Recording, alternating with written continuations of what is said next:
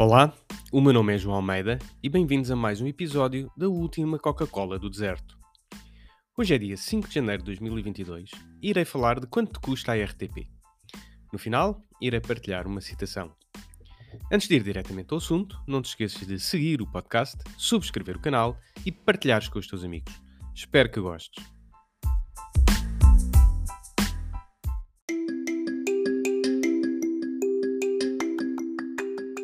Todos os meses, na fatura da eletricidade, aparece o débito de 2,85€ mais IVA, referente à taxa audiovisual que serve para financiar a prestação do serviço público de radiodifusão e de televisão.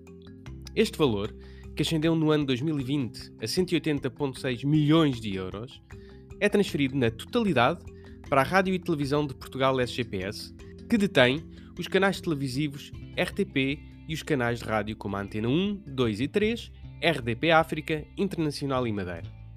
Esta semana, a entidade reguladora dos serviços energéticos, a ERSE, veio propor retirar a tarifa audiovisual da fatura da luz, passando a ser cobrada pelos operadores de TV por subscrição. Esta proposta, sendo aprovada, significa que o valor a cobrar ao consumidor final seria substancialmente superior, uma vez que o serviço de TV por subscrição em Portugal tem cerca de 4,3 milhões de assinantes enquanto a taxa audiovisual é paga atualmente por cerca de 63 milhões de pessoas. Este valor, obviamente, é superior, uma vez que existem consumidores que pagam apenas 1 euro devido à sua situação económica. Ou seja, o valor que hoje é entregue à RTP teria de ser suportado por muito menos pessoas.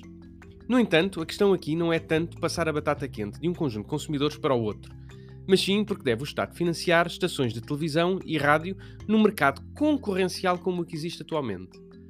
Não seria mais benéfico contratar os serviços necessários a quem presta o melhor serviço ao melhor preço? Afinal, o que é o serviço público de radiodifusão e de televisão? No contrato de concessão que o Estado assinou com a RTP, temos obrigações que num mercado concorrencial estão ultrapassadas.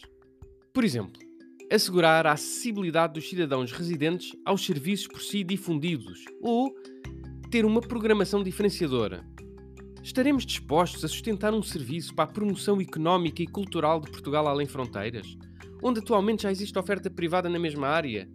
Será esta a prioridade de um país profundamente endividado e com serviços críticos a rebentar pelas costuras? Ou apenas um capricho de governantes que ligam mais à ideologia e menos às reais necessidades das pessoas?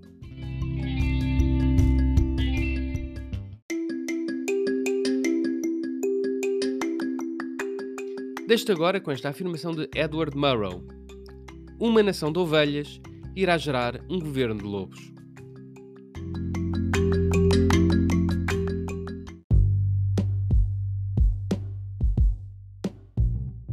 E assim chegamos ao final do nosso episódio. A última Coca-Cola do Deserto é um espaço de opinião que te traz o essencial da política hoje para perceberes o amanhã.